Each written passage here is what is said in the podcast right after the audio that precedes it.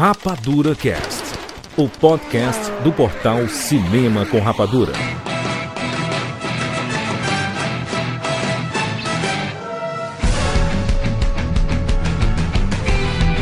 Seja bem-vindo, seres Rapadura em todo o Brasil. Está começando mais uma edição do Rapadura Cast. Eu sou Júlio de Filho. E no programa de hoje nós vamos falar sobre filmes e séries de espionagem. Estamos aqui com o Tiago Siqueira. Jurandir, o nome é Siqueira. Tiago Siqueira. Muito bem, Rogério Montanari.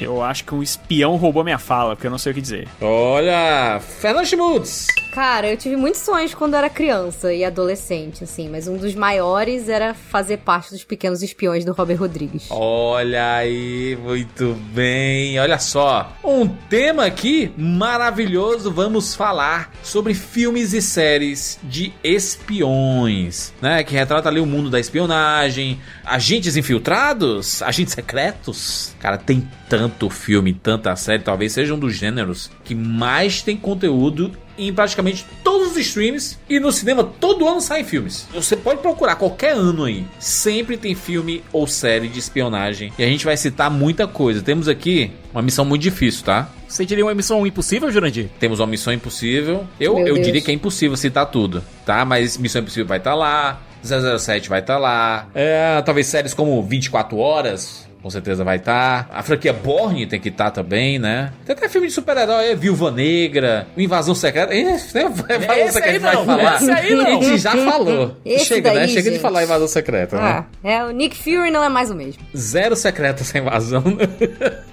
Foi pouquíssimo secreta. Tem muitos assuntos pra gente comentar nesse podcast. Obviamente que acaba sendo um podcast de dicas, né? Pra você ir atrás de filmes e séries dessa temática. Se você curte, esse podcast é um prato cheio. E já que estamos falando do mundo da espionagem e infiltração, não tem como deixar de falar da novíssima Operação Lioness. Exatamente, que estreou no Paramount Plus e está fazendo um baita sucesso. Com certeza, juras. E olha, não é à toa que essa série tá aparecendo por todo lado, não, viu? Ela é realmente excelente e tem um elenco que é de deixar qualquer um doido pra assistir. Presta atenção, ó. A gente tem Zoe Saldanha, nossa eterna Gamora, Nicole Kidman, Morgan Freeman, a Laisla de Oliveira de Lock and Key, que inclusive tem família brasileira, sabia dessa? Aí. O Michael Kelly de House of Cards e Jack Ryan. E tem produção do gigante Taylor Sheridan, do Yellowstone, 1883, 1923, Tulsa King e Terra Selvagem. Várias dessas séries no Paramount Plus aí, inclusive, hein? Exatamente. A Operação Lioness é sobre a história de uma fuzileira naval cheia de traumas que tenta combater uma organização terrorista e, para isso, recruta uma garota para se infiltrar em um grupo de mulheres terroristas, ensinando ela a evitar erros que podem custar a sua vida. Aqui tá dizendo que é uma série principalmente para os amantes de suspense e espionagem, mas eu acho que todo mundo vai acabar gostando de acompanhar. A série estreou agora no dia 23 de julho e toda semana tem um episódio novo, exclusivamente no Paramount Plus. E para assistir é muito fácil, é só você entrar no site paramountplus.com, assinar e aproveitar. Assim, e eles estão com um ótimo desconto no plano anual, hein? Ó. Assim você pode assistir muitos filmes e séries o ano todo. Então a hora de experimentar é agora. E aí você já aproveita, se é que ainda não aproveitou, os 7 dias grátis que eles oferecem para novos assinantes. É muita moleza, hein, Fê? Pois é, e não só pra ver Operação Lioness não, viu? Mas também pra assistir um monte de conteúdos incríveis como Tulsa King, Yellow Jackets, Star Trek, Strange New Worlds e muito mais. Excelente. É isso, vamos falar sobre o mundo da espionagem agora, aqui no Rapadura Cast. Meu nome é André Arcanjo, do Rio de Janeiro, e bem-vindos ao mundo espetacular do cinema. James Bond.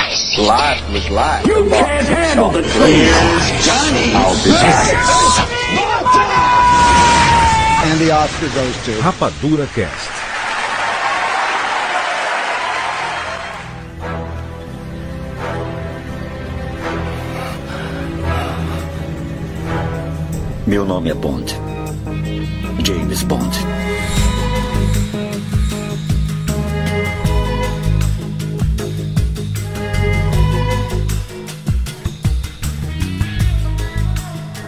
Olha só, hein? Vamos falar aqui de um gênero que é um sucesso, um fenômeno há muito tempo. Vou perguntar aqui pra vocês. Eu, eu, eu queria que todos respondessem ao mesmo tempo quando, o que vem na cabeça, tá? O que vem na cabeça? Quando eu falo de filmes de espionagem, você lembra de quê? 007. 007. Sim. É a referência, né? Não tem jeito. O 07 Não tem ele acaba como. sendo o espião número um, né? Porque a gente cresceu é, assistindo filmes do 007, né? Antes da gente nascer, o 007 já era um espião famoso no cinema e tudo. Então, a gente pegou uma época, na sessão da tarde passava filme do 007, ao mesmo tempo que os filmes mais antigos, ao mesmo tempo que no que à noite, sei lá, no Super Cine a gente assistiu outro filme do 007, que eram os mais novos, sabe? Então é um troço que é muito da nossa vida. Rogério, mas também depende do referencial, né? Por exemplo, nós aqui somos de corte muito parecido geração. De geração. Agora, se você pegar uma galera mais nova, talvez o referencial dele seja o Ethan Hunt. Exato. Ah, mas, mas peraí, Siqueira, o, o James Bond ele é muito velho, mano. É muito, ti- muito antes de eu nascer. Eu, eu nasci e já existia essa, o James Bond. Não me coloque nessa, nesse negócio que eu nasci lá nos anos 50, não é quando eu nasci, não, viu? Não, mas é o que eu tô falando, mas a gente assistia o filme do James Bond, passava o filmes do Roger Moore, quando a gente era criança, Uhum. Ou então do Timothy Dalton. e do Timothy Dalton, exatamente, cara. São os dois que mais passavam. Não, tipo, é, na nossa geração, é, eu tenho certeza que o primeiro 007 que a gente viu no cinema foi do Pierce Brosnan. Pierce Brosnan, exatamente. É. Mas teve uma galera que o primeiro filme de agente secreto que viu no cinema foi com foi Missão Impossível com o Ethan Hunt, cara. É. É, o- Missão Impossível, eu acho que o Borne, né? Acho que o Borne também. ele tem. A Fê é da época do Borne, já acho. Será, Fê? É, Fê. É, mas eu via. acho- é, então, no cinema eu não me lembro, mas eu gostava já do 007 porque meu pai era fã. Então eu via os do Roger Moore com ele no, na fita. Os Roger Moore era... Então não sei se eu. Não sei se eu sou o melhor recorte da, da minha geração também pra falar sobre isso. você, você também é do 007, né? Caraca, são quantos zeros, hein? São dois zeros só, né? 007. 007, pô. 00007. 007. Não, Não, mas olha, é interessante isso porque a gente tem muitos agentes secretos famosos.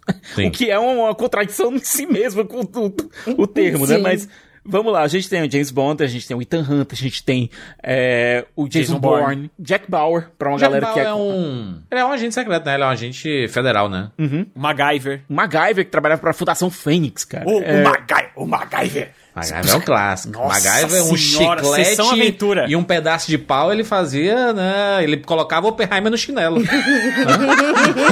Não, teve um episódio que literalmente ele fez uma mini bomba nuclear com chocolate, cara. Não, vamos, vamos fazer uma, uma bomba de, de é, nostalgia. O, é, Joel, bota aí só o começo da música Rush. que só passava no Brasil. É. Quando começava MacGyver. Rede Globo apresenta Profissão Perigo. Profissão Perigo. Profissão. Na sessão Nossa, era aventura, cara. Sessão Cara, era, aventura. era, era demais. Rede Globo apresenta. Profissão Perigo. Ele era um espião, né? Quer quer com o MacGyver? MacGyver o quê? Ele trabalhava para uma organização chamada Fundação Fênix, cara. Cara, e a gente também tem que lembrar de outro agente secreto famosíssimo, que foi o Agente 86, Maxwell Smart, cara. Verdade, o Agente 86, aquele que atendia o telefone, o, o sapato. Estamos pingando muito. Pingando muito no- nos personagens e passando muito batido na- nas coisas. Acho que a gente pode ir na, na origem de tudo aí. Primeiro, quando a gente fala de um filme de espionagem, o, o que, é, o que é uma característica de um filme de espionagem? Um filme ou uma série, né? Temos que ter disfarces, obviamente, temos que ter uma infiltração, tem que ter algum tipo de. é, algum tipo de relação com o alvo. Você tem que investigar algo, né? Você vai descobrir é, algo. É isso, eu acho que tem que ter um caso. Tem que ter algo que precisa, é, precisa de é, é, algum tipo de, de infiltração, eu acho que é importante, Uhum. né? Porque é, muitos desses filmes aqui, tirando vai o 007, que todo mundo sabe quem é, é inacreditável, né? O cara chega, e aí começa o nome de Bond, James Bond, e fala o nome dele, É. cara. É, tá não tem como, né? né? Mas, mas eu normalmente tem algum tipo de infiltração e é uma investigação pra tentar resolver esse caso. Mas aí não é uma coisa policial, porque normalmente é uma coisa mais. Como é que a gente pode dizer? Mais secreta, entre aspas. Muitas vezes tem um quê de sensualidade, certo?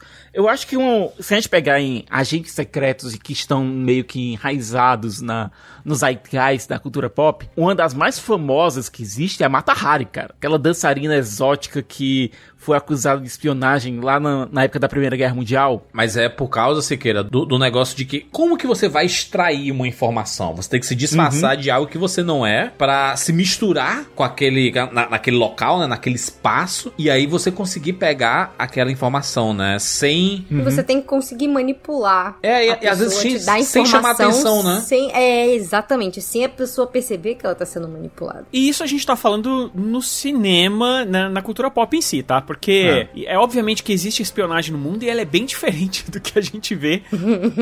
ela é bem mais chata, né? Não é um cara tomando martini. Meu, Não. Olha, é tipo assim, é gente que passa a vida inteira pra conseguir uma informaçãozinha ali, Os hackers, aqui, o cara fica lá a vida toda, computador. entendeu? Tem, e hoje em dia também tem essa parte dos hackers, né, cara? Eu acho que eles É a são espi- a aí os- espionagem industrial, né? Que é uma parada que sempre aconteceu aí. Uhum. E aí, com a tecnologia, isso foi aumentando cada vez mais, né? Tanto que muitas empresas têm proteções, né? Pra não existir essas espionagens industriais, né? Eu acho que o Borne, quando você tem, vê aquele pessoal trabalhando em cubículo, sabe? Trabalhando é, em escritório, basicamente, trabalhando como espiões, é, ele pegou meio que a ideia certa, sabe? Que tem muito.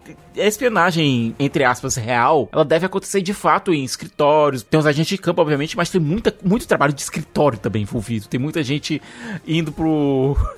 Indo para o seu cubículo, trabalhando lá naquilo ali. A gente tem, cara, outra, outra franquia que pegou isso direitinho, sabe qual foi? A franquia Jack Ryan, certo? Que você pega os filmes lá do, do Harrison Ford, também tinha muito trabalho de escritório ali envolvido. Né? Tom Clancy é um dos grandes nomes da espionagem, né? É porque ele, ele lida com, com isso de uma forma muito mais é, verossímil. Porque ele lida com, também com muita coisa, muita informação dada por é, gente de dentro. Até porque, cara, vamos e convenhamos. é, os filmes baseados nos, nos, nos livros do Tom Clancy, eles dão a mão na roda pra colocar o aparelho de espionagem americano como um dos maiores do mundo, sabe? E propaganda é a alma do negócio também, né? Total. E a espionagem, ela é, existe, deve existir desde quando a sociedade se entende por sociedade, tá? Por favor. Desde que, quando dois grupos ficaram separados, já começou a espionagem de alguma forma, porque um vai. Ah, deixa eu lá ver o que, que- que aquele grupo lá tá fazendo. Até porque o nome, né, Rogério? O espionagem ele vem de, da, da palavra spy, né? Que é olhar, observar. Espiar. Né? Espiar. Espiar, né? Você espiar.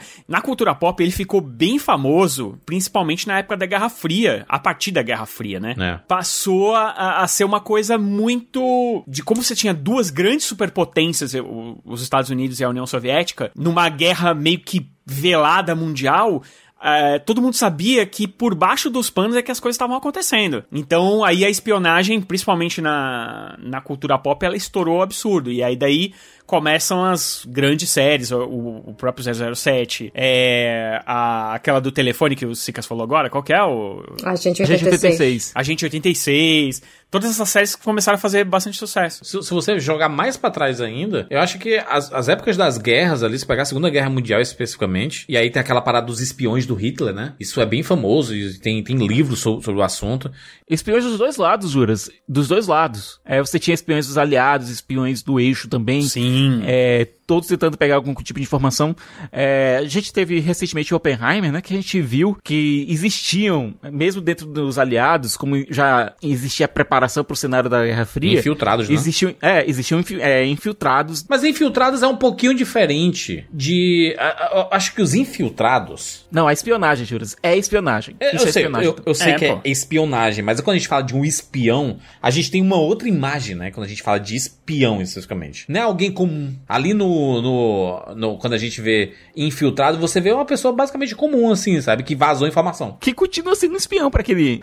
Todas, todas, todas as definições de termos, ele se torna espião na hora que ele faz isso. Ele pode ser tanto recrutado, quanto ele pode ser ter sido. A própria Viúva Negra, ela é uma espiã, e ela É foi espiã. criada desde pequena, desde criança, né? Pra se infiltrar nos Estados Unidos e conseguir informações. né?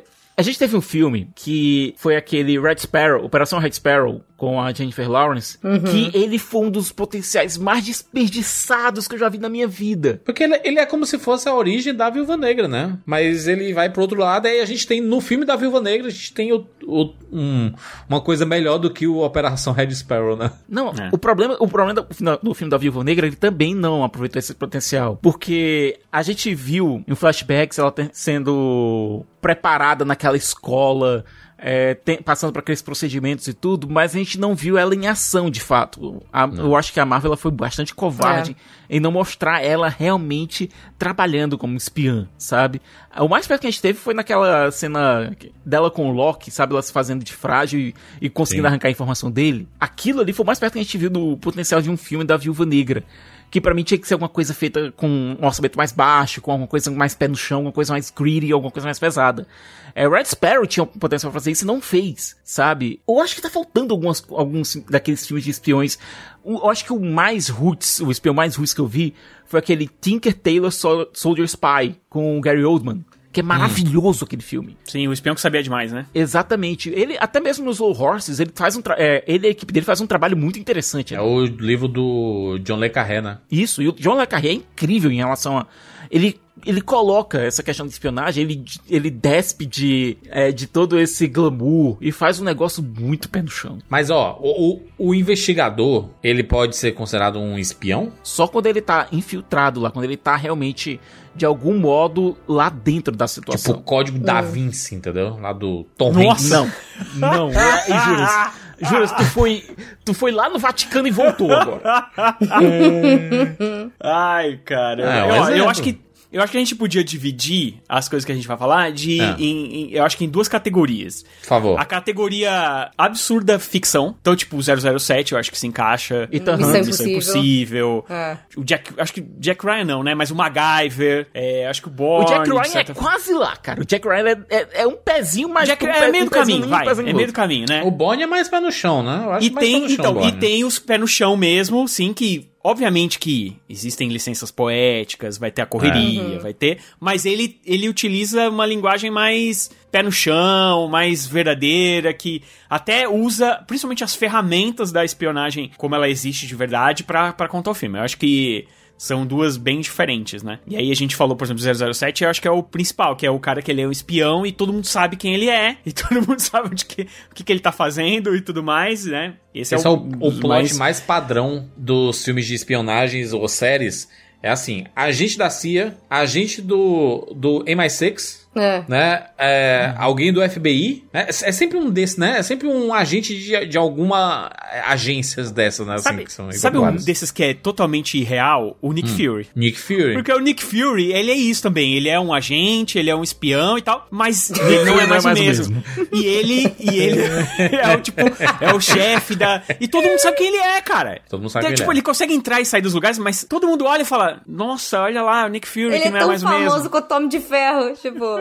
Ele é uma das caras mais conhecidas no MCU. Exato. O Agents of Shield ele tem uma vibe dessa, né? De, de, de, de espionagem, Tem né? sim, ah, especialmente na primeira e segunda temporada, a gente tem uma vibe de espionagem muito forte em Agents of S.H.I.E.L.D. Infiltrações, agentes duplos, que é uma coisa muito... Eu não vou dizer clichê, mas é, um- é uma ferramenta muito corriqueira em história, em história de espionagem, a questão do, do agente duplo. É, o Ward, por exemplo, no Agents of S.H.I.E.L.D., quando teve a revelação de que a Hydra estava invadida, estava infiltrada dentro da SHIELD e ele era agente da Hydra, e a gente viu o Ward como um cara quadradão, sabe? Como um cara certinho, como o, o agente dos, o agente certinho da equipe, sabe? É porque foi um tem os agentes duplos e os agentes triplos, né? Isso, o agente triplo é o seguinte: quando ele faz parte de uma agência, que finge fazer parte de outra agência, que finge ser parte de outra agência. Meu Deus do É céu. doideira. É É doideira. tipo, o plano dele é fingir fazer parte de algo que ele não faz parte. Exato. Entendi. E aí ele descoberto, Gente, meu eu Deus, não você me pegou. pra esses trabalhos, não. Mas eu tava por trás aqui, muito porque com- eu, é eu muito fingi que você ia me pegar.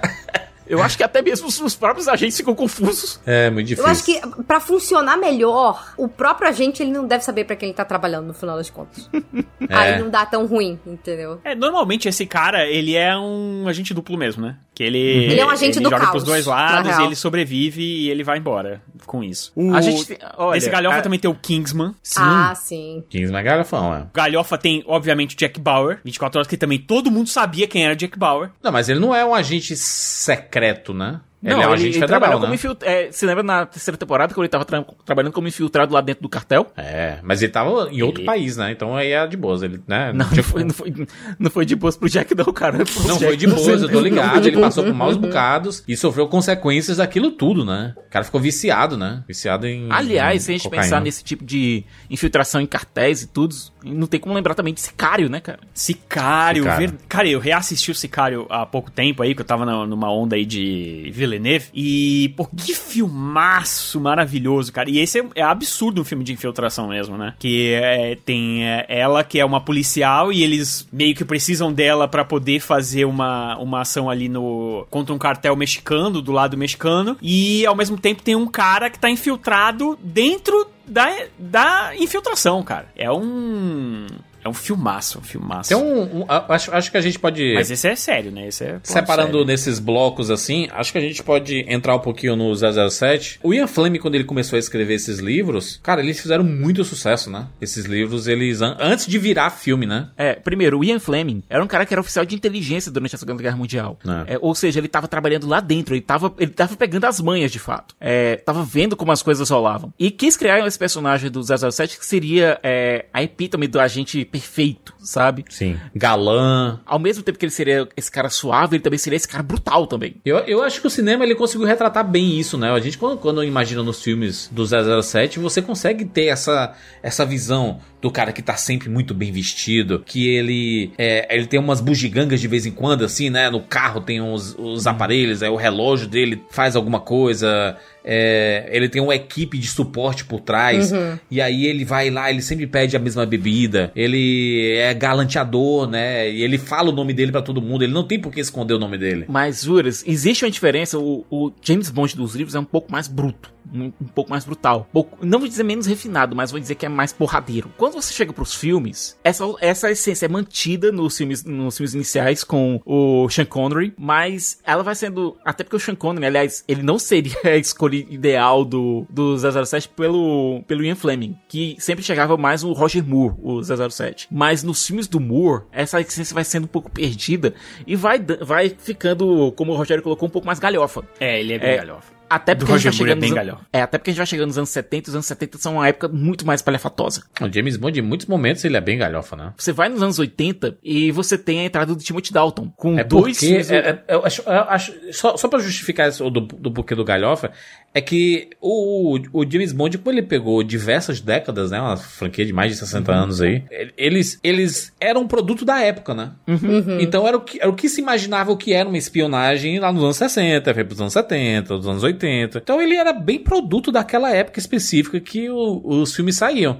E aí a gente consegue, sei lá, colocar os filmes do Pierce Brosnan, que também tem muita coisa galhofa, mas o do Daniel Craig, que são mais sérios, assim, sabe? Eu acho que depende tudo da época que eles são lançados, né? Você pega os do Timothy Dalton, eles são filmes que são filmes de ação, são filmes sangrentos, cara. Não, tem alguns do, do Sean Connery que são de comédia quase, cara. Ele não com um patinho, assim, na, na lagoa, é umas coisas assim meio engraçadas. Mas isso eu acho sabe? que realmente é uma questão do tempo mesmo. Sim, também Eu acho. lembro que teve uma vez recentemente que eu fui num.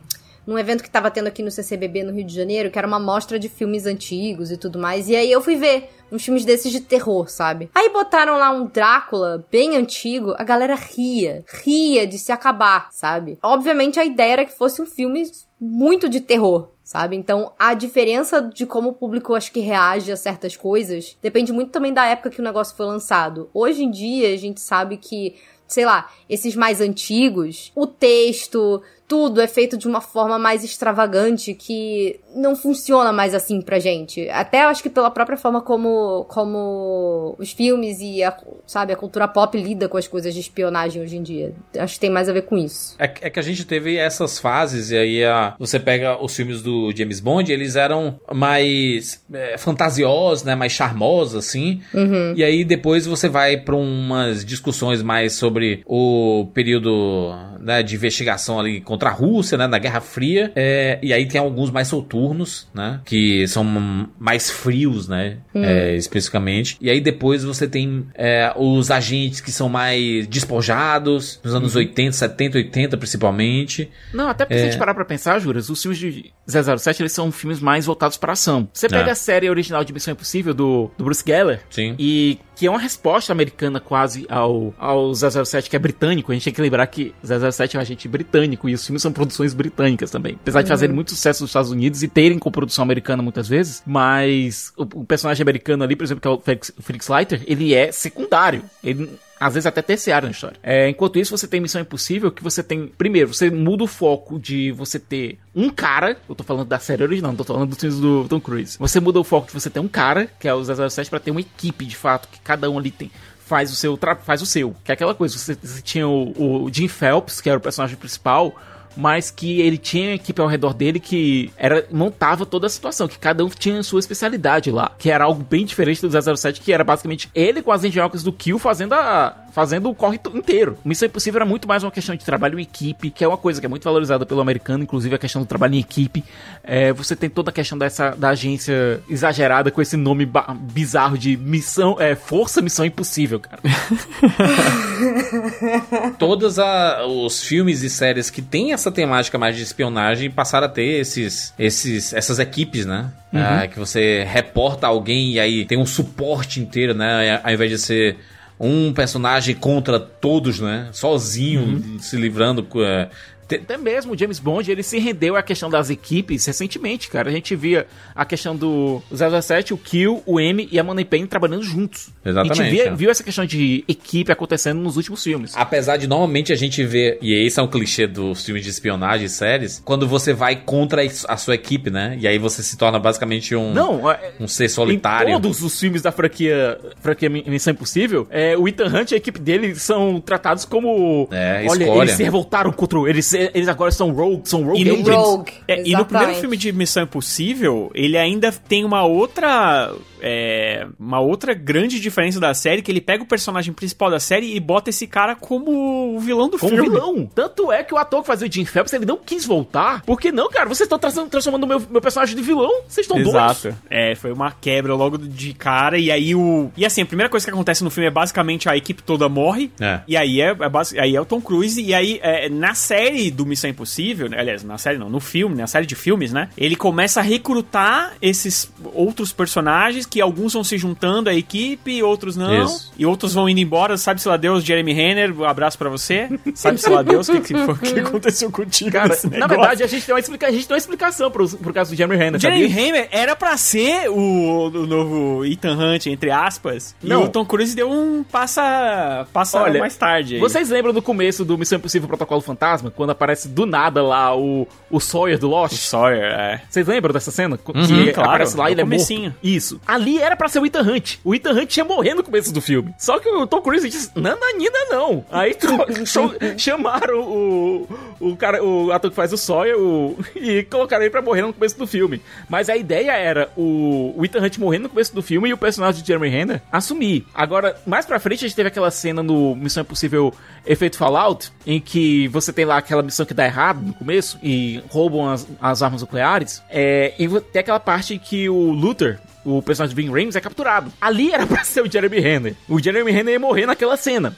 Isso só não aconteceu por um motivo. O Jeremy Renner tava ocup- ocupado nas filmagens de Vingadores. Essas decisões. Por sorte, né? o personagem de Jeremy. Renner ainda tá vivo. Você vê como o Tom Cruise ele não tá nem aí pra nada, a não ser que, tipo, continue o, o filme Mas, dele. gente, apesar do Missão Impossível ser é, uma das melhores franquias de ação dos últimos anos aí, a gente sabe que é um modelo de filme do Tom Cruise, né? É. Que é assim, olha, é um filme de ação comigo fazendo coisas absurdas, né? Isso, e aí cria-se uma história em volta. É. Já, já vem isso desde... É um padrão, né? Cara, eu acho que isso já vem desde o terceiro, né? Essa, essa ideia de que, assim... Porque o primeiro tem grandes... Tem a cena de ação... a cena clássica, né, dele pendurada. do- copiadíssima dele pendurada, exatamente, que ela é, ela é de... Ela é muito bem feita, né? Cara, é muito... Eu, eu assisti esse filme quando... quando é- de quando é? 96, né? 96. Eu assisti esse É. filme no cinema e eu lembro de ficar assim, que nem ele suando, tá ligado? Pelo óculos lá Eu que vai no cair. VHS, cara. A cena é muito boa, só que é, é, você percebe que no 1 era um filme mesmo do.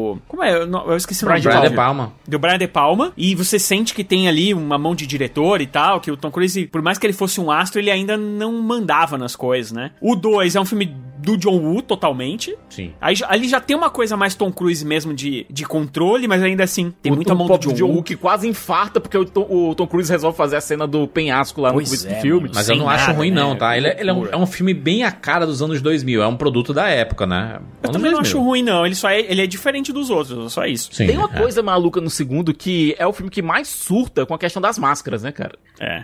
To- Toda hora tem alguém tirando uma máscara. Mas no, no terceiro também tem uma vibe dessa, né? Das máscaras. Então, mas no, te- aí- mas no terceiro, como tem a construção da máscara e tudo É. mais, ele fica, ela fica um pouco mais, entre muitas aspas, verossímil, assim, fica... Porque no 2, toda hora alguém tira uma máscara, cara. Todo mundo tá de máscara, tá ligado? Assim, Desde o começo todo... do filme. Desde o começo do filme. O que deu um bust nesse filme aí foi a, a, a vilania do Philip Seymour Hoffman, né? Que ele é um dos melhores Não, o vilões três- aí o do Cara, eu do gosto muito do 3. É. aquela cena inicial, que aliás, a- aquela cena não ia, não ia ser o começo do filme. Aquela cena que tá lá no meio que eles trazem pro começo, cara, é, ma- é maravilhosa que você vê a, a frieza do personagem do Philip É. Seymour Hoffman confrontando é muito bom, o- muito bom. Não, e é legal também, o que eu acho muito bom do terceiro é que dá raiz pro, pro Ethan Hunt. Sabe? É. Porque no primeiro e no segundo ele é bicho solto. Sim. E aqui no terceiro, como ele tem essa a esposa e também ele tem a nova equipe que ele tá treinando, né? Tem a menina lá que, que, que é capturada logo no começo e tudo mais, que ele vai resgatar. É, você dá um peso maior pro personagem, porque ele era realmente muito solto.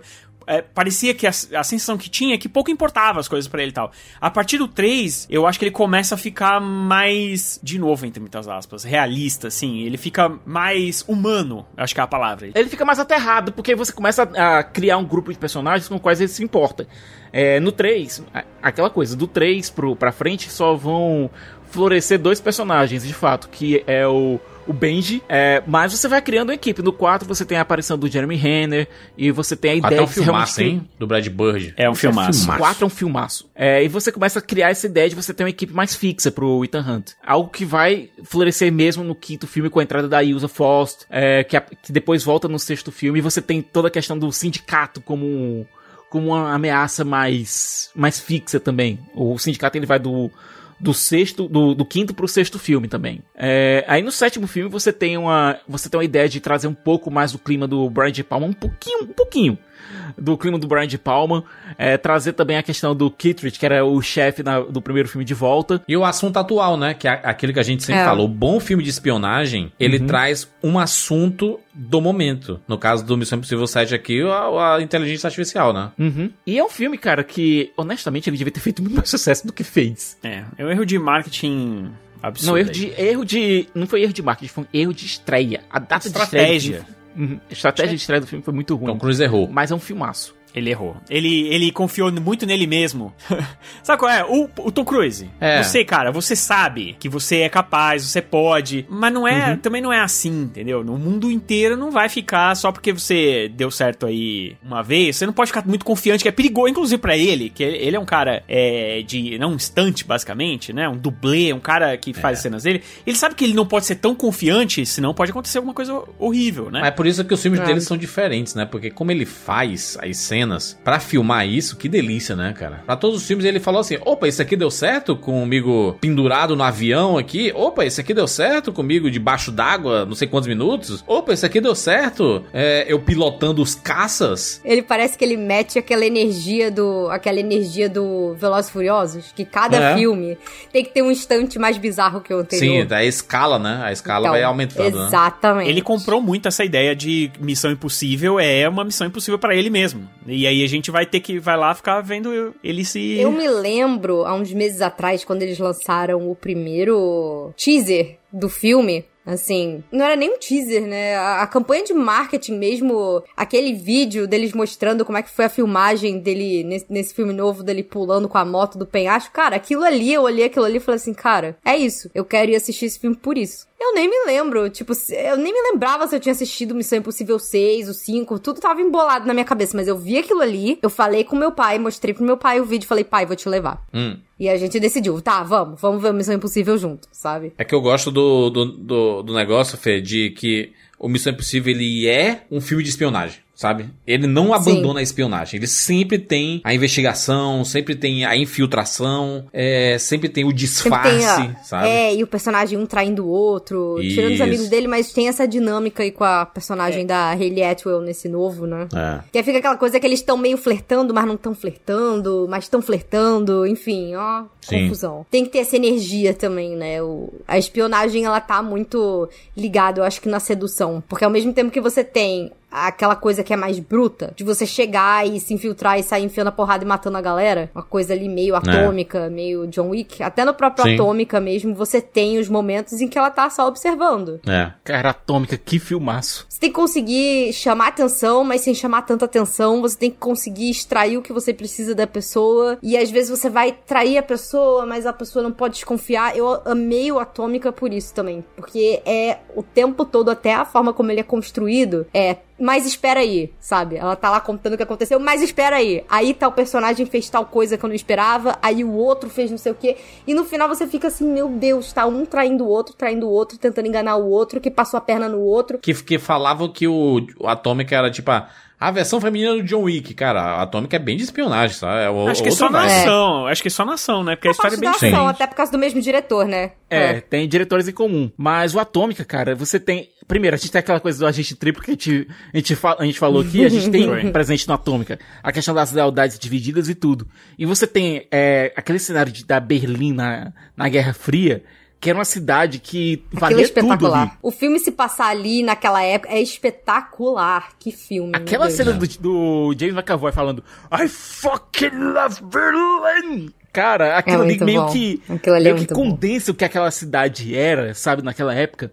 E você tinha agentes de todas as agen- de todos os países ali, é, lealdades totalmente fragmentadas. Era um, é um filmaço que retrata muito bem esse tipo de, aquele tipo de situação. Eu não tô falando que aconteceu daquele jeito, gente. Tô falando que o, o retrato é o seguinte. Filme, filme você- de ficção não é documentário, rapaz, né? Exatamente. É, e até porque a gente tá exatamente. falando de, um, de, uma, de uma realidade muito exagerada ali. Muito exagerada. É, que é a mesma realidade, é a mesma realidade do John Wick, né? Dessa ultraviolência, umas coisas ali que claramente não seriam usadas dessa forma no, no mundo real, mas sei lá, tem alguma coisa muito cativante na forma, na forma brutal quando como você vê, pelo menos pra mim assim como mulher, já que esse é o único filme, eu acho que dos que a gente consegue pensar até o, dos que a gente falou até o momento que tem uma protagonista mulher e a forma como ela consegue neutralizar e mobilizar, tipo, sair sair na melhor na Sim. mão com o cara, é, é- aquilo ali pra mim é tipo, é- eu acho que ele acaba sendo de uma certa forma uma grande fantasia feminina no sentido de que se você é mulher, você naturalmente já tem medo de andar por certos lugares, você tem medo porque você não consegue subjugar um homem se você precisar, na mão, sabe? E aquela mulher, ela, além dela ser extremamente forte, extremamente. Ela ainda é impressionante, assim, ele- de uma elegância, sabe? Faz que nem o John Wick, ela usa o que tiver no alcance. É um tipo de cena de luta que ficou muito famoso com o Jack Chan, que é utilizar o que tiver ao redor do cenário como arma. Seja uma cadeira, uma. Mas, Sicas, se, E- se, tu, se tu imaginar aí, por exemplo, a gente pega o- a franquia Missão Impossível e o, o próprio 007, eles conseguem muitas vezes resolver as coisas sem ficar muito arrebentado, sabe? Atômica não. A- Ela, cara, aquela sequência toda que eles vão tentar tirar o, o Spyglass lá da, da Berlim Ocident, Ocident- Oriental, né? Oriental. Enfim, da parte lá, é, da Berlim Oriental. Cara, eu fui ficando tão nervosa assistindo, porque parece um pesadelo que não acaba nunca, sabe? Porque É. quanto mais ela tenta, mais aparece gente, e ela tá mais estrupiada, e ela tá mais sangrando, e ela tá mais cansada, e aparecem uns caras, assim, inacreditáveis. Você fala, gente, não tem como essa mulher vencer desse cara. E é tipo, tem umas horas que ela tá gritando enquanto ela dá umas porradas ali na, na galera, e a galera tá gritando de volta pra ela. Então, assim, é, eu acho que ela chega até a, a um nível. É a mesma energia do John Wick, mas o, o John Wick é engraçado. Ele parece que ele. Ele parece. Ele cai, ele levanta e ele tá sempre com aquela cara blazer, sabe? Ela não, É. ela, ela, ela tá sempre muito surtada. É, ele se recupera que nem que nem personagem anime, Sicas. Ele se recupera É, é. do nada, assim. Ele simplesmente cai de um é, prédio que nem e... tipo um One Piece, você toma um copo de leite e seu dente cresce de novo, sabe? Isso, o né? come uma bisteca e aí tira um cochilo de 10 minutos e pronto. Se quiser co- recomeçar a luta são- do zero, ele tá pronto. É, é. Todas as cicatrizes ficaram lá, né? Marcadas Fator e estão cura Wolverine, né? Exato. Eu, Exatamente. e é uma coisa que eu nunca gostei, é, por exemplo, da franquia 007. Eu imagino que, que ele tinha essa vibe mais fantasiosa porque era um, ele era um personagem tão intocável, sabe? Assim, ele passava por umas, uns perrengues e tudo, mas ele era muito intocável. Eu acho que o do Pierce Brosnan tem um pouquinho mais assim, mas o do Daniel Craig ele é 100% sabe? Ele vem em, um, em, em uma outra pegada que é mostrar um, um agente mais pé no chão, eu diria, apesar das loucuras, mas ele sofre pra caramba. A tortura, cara, tem aquela tortura dele lá no primeiro no Cassino Royale, que pra mim é um dos melhores de, é, filmes do James Bond de todos, assim, já feitos. Cara, aquela, aquele, aquele filme é brutal. Aquele filme é brutal. Não, aquela, aquela tortura que ele sofre nas mãos do, do Le Chiffre, cara. O Le Chiffre, ele, ele amarra os 007 numa cadeira, arranca o fundo da cadeira e começa a pegar um pedaço de corda e Acertar nos bagos. é. É, é, é, é dolorosa. E o Le Chiffre, ele, Aquilo é ele, foda. ele diz, olha, eu nunca entendi essas, essas torturas elaboradas. Pra mim, significa... É, tortura é você pegar um cara e, e bater onde dói mais. É, Inclusive, o Bourne, ele, cara, ele mudou, é um daqueles filmes que mudou tudo, né? Assim, Uhum. tem, tem alguns filmes que a gente consegue falar, principalmente no cinema, só falando de basicamente cinema de ação. Eu Ah. acho que Duro de Matar, eu acho que o Matrix mesmo, obviamente, Sim. né? Que é- talvez seja o caso mais emblemático. Mas o Bourne é, é impressionante é, como antes do John Wick tudo era Bourne, né? Cara, o é, Identidade Borne, o- aliás, a trilogia Borne é a minha trilogia favorita de espionagem de agentes, assim. tu não conta o 4 e o 5, né, Juras? Não contra, eu conto a trilogia Borne, tá? E, e olha que o 4 e o 5 tem coisas, tem coisas legais. O 5, Tá. você acredita que eu nunca vi? Pois é. Eu nunca vi porque eu, eu, eu quis manter um gostinho doce na minha boca. Tá ligado? Cara, o 5, o 5 não é um filme ruim. Ah, Todo mundo falou tão mal de Jason Bourne que eu não quis ver. Eu considero Hã? o 5 melhor do que o 4, até porque o 5, de- fato, tem o Jason Bourne no filme. Do Jeremy Renner eu não acho tão ruim, não. Acho razoável. Jeremy Renner como, mai- como mais um substituto foi aí que desistiram no Missão Impossível, então ele Foi, cara. substituiu O tanto. Jeremy... Ele veio certo, pra né? substituir todo mundo, cara. E desistem dele, né? Nunca dá é, certo. aí os caras né? falam, é, é, não é tão bom Inclusive assim, na não. Marvel ele foi substituído, né? Pela Kate Bishop. É, Foi também. Cara, a, identi a Identidade Borne, 2002, A Supremacia Borne, 2004 e Ultimato Borne, 2007, três filmaços. É. Totalmente diferentes, né? é, de, de pegadas. Assim, até porque a direção é diferente, né? Porque o Identidade Borne é do Doug Lyman. Doug Liman. E o, o Supremacia Borne e o Ultimato Borne são do Paul Greengrass, né? É, mas eu, eu, eu gosto porque ele é pé no chão e tem uma parada que é assim, é o agente que sofre. Diz assim, olha, o, o, o agente ele passa por um perrengue e você vai sentir a dor. Cada soco que é dado, e aí a qualidade da mixagem de som, né, da edição de som, de você sentir cada porrada. Ele deu um soco, fez o barulho de soco. Aí você, caraca, maluco, essa doeu, hein? você sente tudo, caralho. E o Identidade Borne, ele é um filme sem pretensão, né? Sim. Ele não era um... É, é- meu, é um... John, Tanto eu é acho que achavam que o filme ia ser lançado direto pra vídeo em certo Sim, momento. era um, meu, é muito parecido com John Wick. é- Isso é muito louco, né, cara? Esses filmes que chegam sem pretensão e de Não, o repente John eles Wick mudam a que história é do cinema. parecido com ele, né? É, só que o John Wick a gente não vai falar aqui porque ele não é um agente muito É, não. peculiar, né? Mas o Mas Bourne- até nisso, mas a- até nisso a ação do, do, do- dos Bornes muda tudo. Muda a franquia 007, aí vem o Daniel Craig, vem o, o Busca Implacável lá com o Liam Neeson, que é uma porradaria mais sinistra, que vem do Borne também. E aí vem E John Wick, aí vem tudo, você sabe? pode colocar também como agente, porque o Brian Mills, ele era um agente. Um agente aposentado, mas era um agente. É, mas ele não faz, né? Não tem um... Não, ele, ele faz um no primeiro filme, ele, no primeiro filme ele faz um trabalho de filtração. É, ele faz a busca pela filha dele, ele faz um trabalho de filtração ali bem, muito bem feito, aliás. Pelo menos pra, pra aquele universo do, do Brian Mills, claro, do universo de busca implacável. franquia Borne, inclusive a musicazinha do final, hein? É, é verdade, Eita. ele é um espião, ele é um espião, só que ele não tá trabalhando como espião.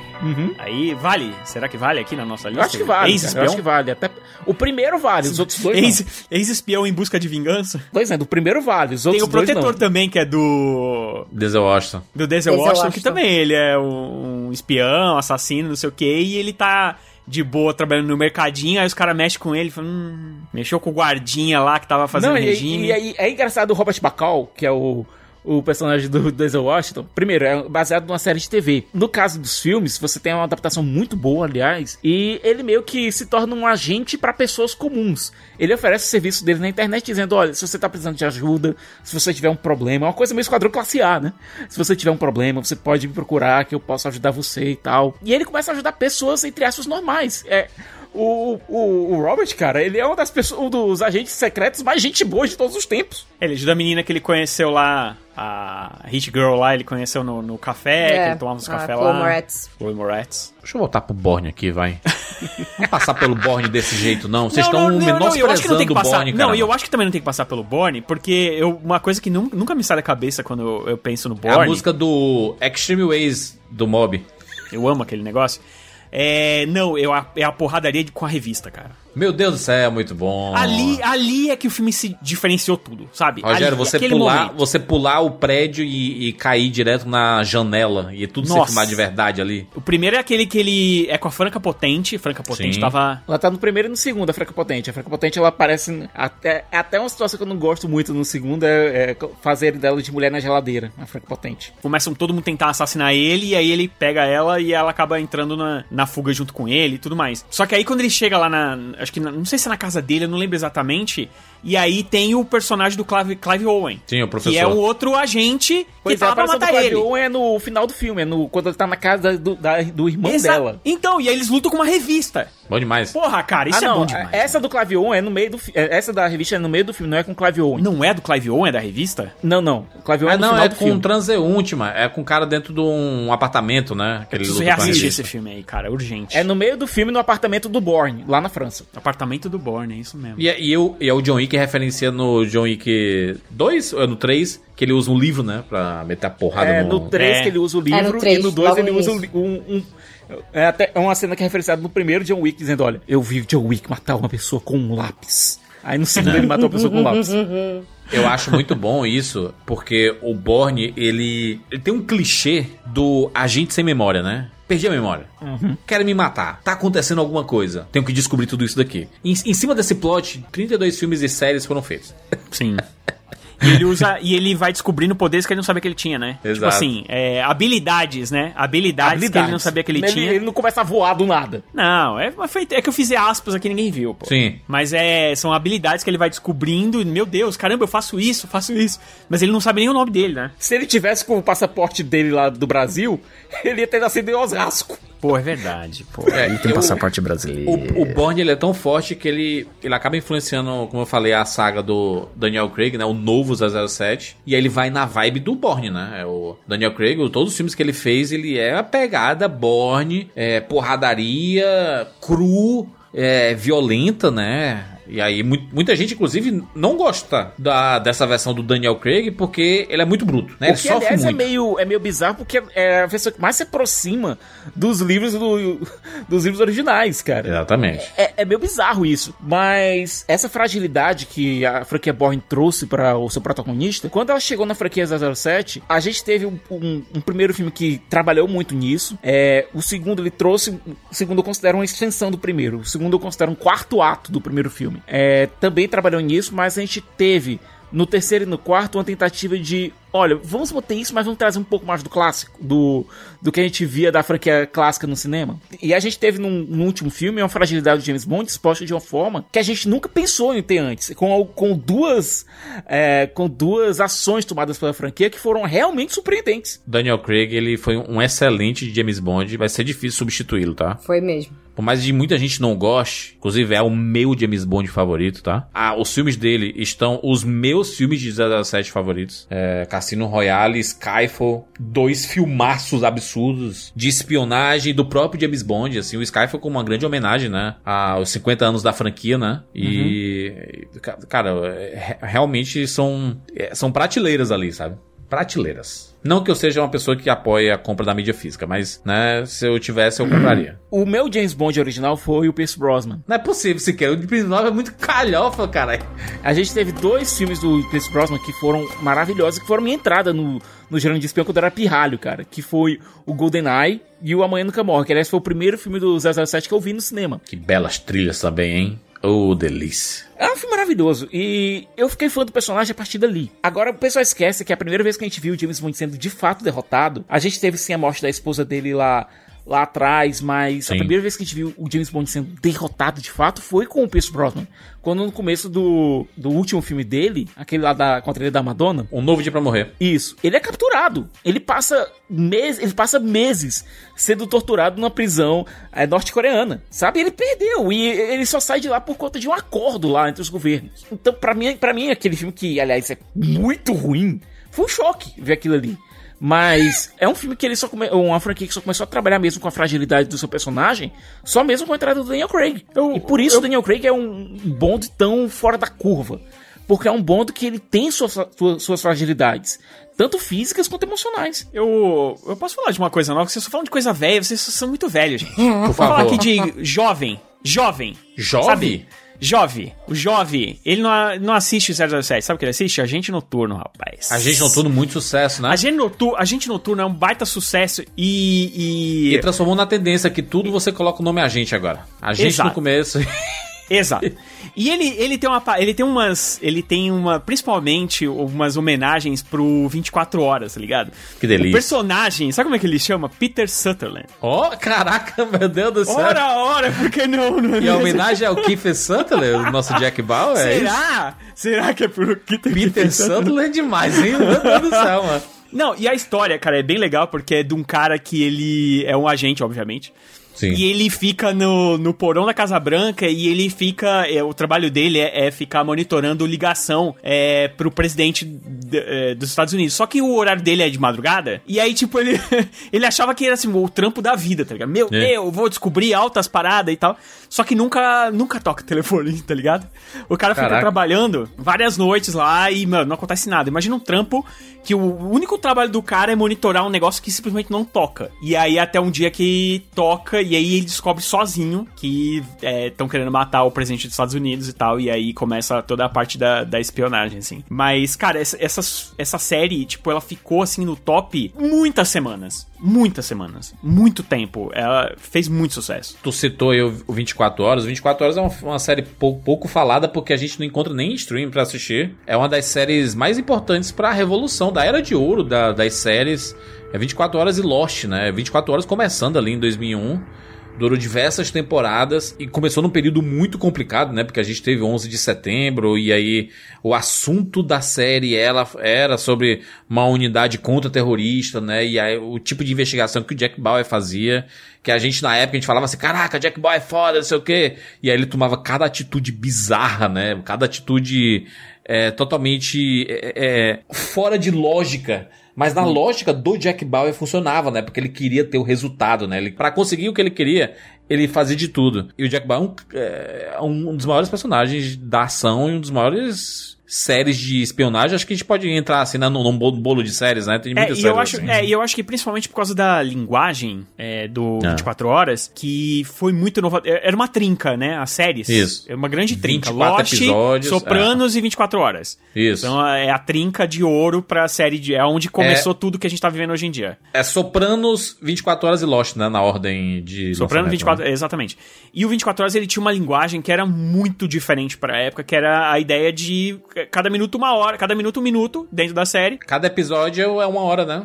24 Isso, e aí- episódios. Era, eram 24 episódios nessa época, séries, né? É, Tanto que hoje em dia ia ter que ter uma série que é É. 6 horas. Ia chamar 6 horas. Que aliás foi basicamente o que aconteceu na última temporada, né? A última É, temporada então, eles mas ele chamava desse 24 negócio. horas, mas ele era. qu- Quantas horas era? 12? É. O último? É 12 episódios a última? Foi eu? 13, sei lá. Foi bem mais curta. Foi É, bem, então, mas bem aí menos, não era né? uma hora, né? Ele fazia um resuminho, né? O episódio resumia algumas horas. Isso. E o. Não, esse era muito legal porque assim, começava com o reloginho. é, durante o. Toda vez que ia pro comercial lá, aparecia o, o reloginho, que minuto que tava. E aí, quando chegava no, no final do episódio, tinha os três últimos segundos, que era sempre no reloginho. E aí você começava outro e outro e outro. Não, e tinha, tinha um reloginho mudo, cara, quando acontecia alguma coisa, quando com algum personagem, quando o personagem morria, reloginho mudo, cara. Comentei ali sobre os Bornes, né? Que o personagem ele perde a memória e tudo mais. É um dos plots do Citadel, né? A série lá dos irmãos Russo. Sim. Que aí esse- o- os agentes, eles. A agência é toda é, apagada e os, os, os dois agentes principais, a Nadia e o Mason, eles têm a memória apagada. E Então- oito anos depois eles começam a. Mas Citadel, ele, ele junta du- as duas coisas que eu falei aqui no começo, que assim, é o bagulho muito impossível, né? O- É o galhofa e o mais pé no chão. Esse aqui é uma, uma misturada total, assim, porque ele é, é- São dois agentes que eles perdem a memória logo na primeira cena do, do- do- da série. E eles vão ganhar com o tempo. É, eles vão Eles vão ganhando lembrando, as né? memórias e aí É. eles vão percebendo porque tem uma essa agência que destrói agentes, que mata agentes. É, É. esse- é, e aí, só que é uma fantasia muito louca. Tem o, Jack Ryan também que adapta as histórias do Tom Clancy John Krasinski. com John Krasinski, porque tem os filmes, né, muito famosos. É, o Sicas, o Caçador do Tubo Vermelho, vai, Sicas, me ajuda aí. O primeiro o Caçador do Tubo Vermelho é com o Alec Baldwin como Jack Ryan. Aí você tem o Perigo Real Imediato e os Jogos Patrióticos com o Harrison Ford. Harrison Ford como Jack Ryan. Você tem um quarto filme, que é o A Soma de Todos os de Medos, Todos os Medos com Ben Affleck, fazendo o Jack Ryan. E você tem um quinto filme que é Operação Sombra com o Chris Pine fazendo um jovem Jack Ryan. Todos esses filmes são muito bons, tá? Eu Não gosto tanto assim da Operação Sombra, não. Eu gosto. Eu gosto também, eu gosto. Ele tem uma vibe Borne. Eu gosto muito dos quatro. Os quatro, os quatro primeiros eu gosto muito. É, a Soma de Cada Todos os Medos mim- eu acho sensacional. O Assunto de Todos os Medos tem um, tem um pé no chão, obviamente vai para as cucuias no terceiro ato, mas que ele mantém um certo pé no chão que é um pouco, que pra quem tava acostumado com a franquia 007 é bem refrescante, cara. É muito mais próximo da franquia Bourne do que de 007. Eu sei que a gente tá no bloco das séries, mas veio esse filme e a gente não pode deixar de falar, tá? Se- Senhor e Senhora Smith, né? Eu É filme- sabia! Cara. Eu tava postando dinheiro como Júlio O Senhor e Senhora Smith, essa comédia romântica que é Senhor e Senhora Smith, é, com dois agentes, né? O, o Brad Pitt e a Angelina Jolie, né? São dois assassinos profissionais. E aí a- é, eles recebem lá a incumbência de que eles têm que eliminar um ou outro. E eles são casados. E, eles, e, e nenhum nem o outro sabe que eles são, né, agentes. É, esse filme Assassinos. deve ser tão estranho de assistir hoje, ele hoje em dia. Porque assim, na época, você, cara, é, você sentia a temperatura da Isso. tela dos dois juntos. Porque você, meu, dava pra ver que ali tava rolando alguma coisa. Assim, é uma química. Quando te- tem algumas químicas no cinema que você Que olha e fala, salta, hum, né? Tava É. rolando alguma coisa aí, não é possível. tá? Existe algo aí, né? É, e aí hoje em dia, né, depois de que eles já se separaram, já brigaram bastante, deve ser muito estranho ver esse filme, cara. E é do Doug Lyman também. Doug Lyman é um ótimo diretor de, de filmes de espionagem. Ô, ô, ô, Sicas, o Carmen Sandiego é de espionagem, né? O desenho clássico. É, se você der uma, der uma puxada muito alta, muito alta no- na definição, ele consegue chegar lá. O Onde está a Carmen Sandiego, aliás, é, é- primeiro, é um jogo que, é, na época que. Na nossa época de infância, tava na- presente em todos os computadores de colégio. Sim. Caraca, E- muito bom. E, e era em português, Siqueira. E a gente re- respondia os enigmas é, de Carmen Sandiego. E essa assim, ai. é, Ela deixou uma pista e aí, tipo, deixou tipo um cuscuz aí. Meu Deus, onde é que Não, ela pode é- estar? Será que ela pode estar no Brasil? Aí a gente Exato. viaja pro Brasil. Era, era praticamente um jogo de história, né? Assim, de Exato, história exato. mesmo, né? De, Era um porque- jogo, entre é. aspas, educacional, mas que é, você, mantinha você engajado. Porque os mistérios eram bem, bem legaisinhos pra época e pra nossa, pra nossa faixa etária. É, depois veio o desenho, é, onde está a Carmen Sandiego. Eu acho que é uma franquia que pode ser muito bem revivada pela Disney. É, não sei se ela ainda tem os direitos, mas é uma franquia que pode ser muito bem revivada nos dias atuais, até mesmo pra puxar essa questão de histórias de espiões, de, de intriga, espionagem, pra uma geração mais nova. Falando nisso, falando em, em coisas de espionagem pra galera mais nova, sabe uma coisa que eu era completamente obcecada, que inclusive Hum. está pra voltar? Pequenos Espiões. Caraca! A série de espionagem do Robert Rodrigues. Eu amo isso num grau, vocês não têm noção. Vocês aí todos falando de, não, porque o James Bond, porque o Jason Bourne, eu assim, gente, meu sonho era Pequenos ser da. OSS. Meu sonho era Caraca. fazer parte dos Pequenos Espiões, eu juro pra vocês, eu não estou mentindo. É, o mais legal de tudo, assim, é que a franquia dos Pequenos Espiões, ela misturava várias coisas diferentes. Então, por exemplo, Vamos falar aqui do- dos três primeiros filmes que são os que eu assisti. Eu sei que teve depois um mais recente com a Jessica Alba e tá pra sair um novo agora também. Ah, acho que com os ah, Zachary Levi, se não me É, engano. Zachary Levi e a Dina Enfim, Rodrigues. Isso. Mas os clássicos, que eram com o Antônio Bandeiras, a Carla Godino. Gente, eu amava, amava, amava, amava. E A o ideia é Shark que, Boy tipo assim, Lava Girl, hein? É a mesma Também turma? é dele. É a mesma turma, mas não são os mesmos atores, não são os mesmos personagens, não tem meio que nada a ver, apesar Não, de tem ser o um... Jacob de Crepúsculo. novinho. É, Cara, exatamente. você tem, noção, você tem noção como a gente é velho? O, o Pequenos Espiões é antes do. Bem antes do Shark Girl e do, do Shark Shark Boy, Boy e Lava Lava Girl. Girl. E é, o. os Pequenos Espiões é de 2001, o segundo é de 2002 e o terceiro é de 2003. Eles Meu lançaram Deus, como eu tudo tô velho. seguido. Eu assisti Pequenos Espiões nos cinemas, acredita? Shark Boy Lava Girl de, de 2005. É, ele fez tudo. O Robert Rodrigues, ele entrou nessa onda de filme infantil, principalmente também por causa dos filhos dele. E, cara, eu acho isso absolutamente sensacional. O primeiro, ele tem uma mistura ali de James Bond com Fantástica Fábrica de Chocolate, né? Em toda a em toda a lore dos vilões e tudo mais, o design, todo, todo tinha uma tudo tinha uma energia de de Willy Wonka. O segundo, ele mistura James Bond com A Ilha Misteriosa do Júlio Verne. E o terceiro, ele, cara, você, ele simplesmente tem que entrar num mundo de videogames pra impedir o vilão, que é ninguém menos do que o Sylvester Stallone. Então, assim, goals, sabe? Terceiro, É, o terceiro é tipo, duro. Fê. maravilhoso. Ter- não, o terceiro é duro, vai. Não, o terceiro é duro. Eu vai. amo. Não, então, ele é, ele é cafona, mas sou- eu amo. Eu é, amo. o primeiro, é o primeiro eu cafona. gosto muito. Eu amo o segundo. O segundo é meu favorito. O segundo é o que tem o, o segundo é o que tem o Steve Buscemi de cientista maluco lá fazendo as quimeras dos animais. Isso, esse mesmo. É muito maneiro. Dr. Tem uma Moreau, cena né? lá que eles-. É, aí tem, tem umas cenas lá que eles lutam com os esqueletos reanimados, que tinha uma energia meio Piratas do Caribe também. Cara, eu amava, amava Pequenos Espiões. Porque ele era feito com 10 centavos e eu amava. Eu queria todos aqueles gadgets deles que eram tão. É, eram uns gadgets diferentes. Era tipo assim, é o chiclete que dá choque. Era um negócio muito de criança, sabe? E eu É. achava aquilo ali sensacional. Agora, peraí que eu vou fazer uma, uma puxada aqui, que vocês vão ver. Vai ser bonito aqui, peraí. Terceiro Pequenos Espiões, certo? Você tem a figura do avô, que é vivido pelo grande Ricardo Montalban. Porque Uhum. o, o, o Juni, que é o menino, é, a irmã dele é sequestrada e ele tem. E é toda uma busca pra salvar a irmã lá no mundo virtual, comandado pelo Stallone, né? E o. E dentro da família, que também é, tem esse negócio de família muito forte em Pequenos Espiões, é, o Juni escolhe o avô dele pra participar da aventura. E é o grande Ricardo Montalban, que é conhecido pelo, pelo fandom de Star Trek como Khan. Khan Noonien Singh, que faz parte de Star Trek. E Star Trek, lembra o quê? Lembra espiões. Também tem espiões em Star Trek. É, Star eu Trek acredito que o Siqueira colocou Star Trek aqui, não. É claro que o eu coloquei Siqueira, Star ele aqui. consegue colocar Star Trek em tudo, Jurandir. Não sei Eu que você não vou ainda colocar só duvida. Star Trek aqui, vou colocar Star Wars também. Ó, Ó. ele vai vir o Doctor Who também. Ó, me observem, me observem. Em Star Ah. Trek você tem a seção 31, que é a parte da Frota Estelar não oficial, que é responsável por fazer os trabalhos mais sujos. E nisso você tem ações de espionagem, coisa que a gente viu em Star Trek Deep Space Nine. A gente viu também um pouco disso lá nos filmes do J.J. Abrams, lá no Star Trek é, é, Into, Da- Into Darkness, que é o segundo filme do J.J. Abrams. Você tem a seção 31, que é aquela seção, aquela galera que tá caçando a Enterprise no final do filme. É, essa é a parte mais suja de Star Trek, que envolve espiões, que envolve sabotagem, que envolve o trabalho de é, operações especiais entre si. Em Star Wars, que era uma coisa que era sempre muito preto no branco, pelo menos nos filmes, né? A gente via tudo preto no branco, mas a gente viu quando a gente quando estreou Rogue One, nós tivemos a o Endor, o Cassian Endor, que era Sim. aquele personagem que ele agia, ele trabalhava como espião, fazia coisas questionáveis mesmo que do lado da rebelião. Ele mata um informante assim do nada, do nada no, no começo do primeiro filme.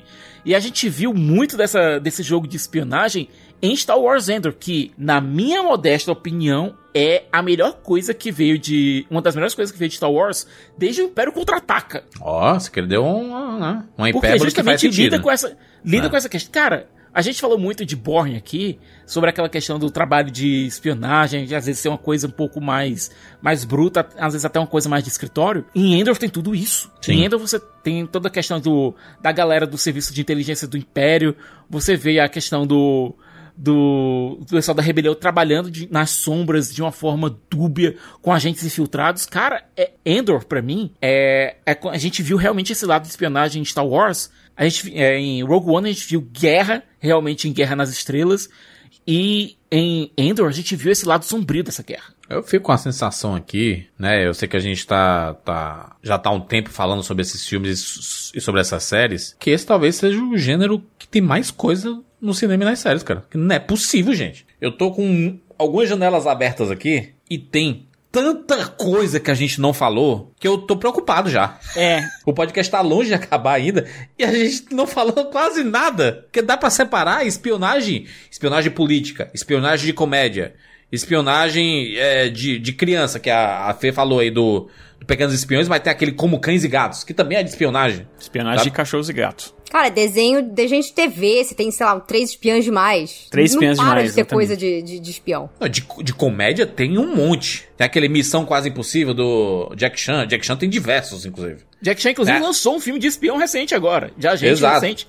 Junto do John Cena. O Red, né? Aquele Aposentados e Ah, Perigosos. maravilhoso, que é baseado em quadrinho da DC, inclusive. A gente citou o Kingsman, né? O, Kingsman tem filmes. O primeiro Kingsman, então, ele é o pra melhor. debater, a gente só né? mencionou. Pois é. King- o Kingsman ele é excelente. Matthew Valgo saindo Uhum. lá de X-Men, né? Fazendo um filmaço. O primeiro é um filmaço. O primeiro. Filmaço. É aquela coisa, o, o primeiro é um filmaço, o segundo é legalzinho, o terceiro é uma bomba. Porque o terceiro é um eu- né? eu- nunca imaginei o Colin Firth fazendo um filme desses de ação, de porrada e. Caraca. foi muito Chicas, foda. o Austin Powers, o agente bom de campo. Nossa, gente, eu amo Austin Powers. eu amo também, cara. Deve ser, deve ser outro que deve ser muito errado assistir hoje em dia. Cara, é muito errado, mas ainda, ainda, é muito, ainda é muito divertido. O primeiro Austin Powers, ele foi feito de maneira completamente despretensiosa. O Mike Myers, ele tava, era saído do SNL, né? Do Saturday Night Live. Ele, ele fez o, o Mundo de Wayne, quanto mais idiota melhor aqui no Brasil, né? E ele criou esse personagem que é claramente um rip-off do 007. Claramente. Inclusive, o próprio Dr. Evil, que é o, o vilão que é vivido pelo próprio Mike Myers também, ele é uma. No, versão né? do Blofeld. Com- inclusive com gato. Dinho, um mindinho na boca. E, assim, ele deve ser errado, mas pelo menos são personagens que pararam no tempo literalmente, né? Eles vêm congelados dos anos 60. Não, e a ideia é essa. O, o Austin Powers, ele é um agente secreto que ele foi congelado nos anos 60 e foi revivido nos anos, no, final dos anos 90. E pra ele, toda aquela coisa de amor livre, aquele negócio de sexo sem proteção, é, Yeah, ter múltiplas baby. parceiras. e- era, o- era o padrão pra ele. Então ele é confrontado com a questão da monogamia, com a questão do. Até mesmo com a questão da, de. É, é colocado muito por cima, né? Mas a questão de, de doenças sexuais, sexual, é, doenças sexualmente transmissíveis.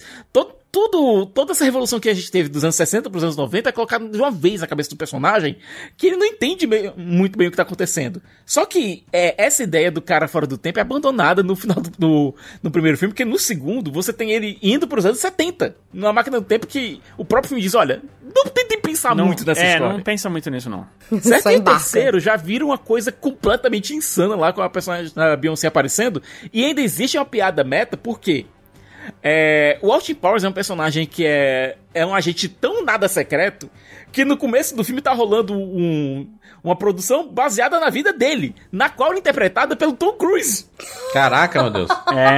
É, E dirigido por verdade. Spielberg. é inacreditável, é inacreditável. Absolutamente maravilhoso. Aí o Tom, chega lá o Tom Cruise, yeah, baby, yeah. Filme de espionagem Yeah. com tons de história real, né? Porque a gente sabe que tem muita, muita coisa que foi feita em cima, assim. Mas, por exemplo, aquela A Hora Mais Escura, né? Uhum. A Hora Mais Escura é um desses filmes... É filmaço, tá? A Hora Escura é filmaço. Um tema pesado, pesado, viu? demais, né? E pesado, É. bruto. A captura, a captura e morte lá do Osama Bin Laden, né? Não, e é aquela coisa, você vê a personagem da Jessica Chastain lá enlouquecendo, cara. Sim. É, se tornando uma, pessoa, uma, uma mulher completamente obcecada a- com um objetivo A paranoia, só. né? Ou- Aconteceu uma paranoia. Ele fala, fala muito sobre esse, esse tema, né? Uhum. O A Hora Mais Escura.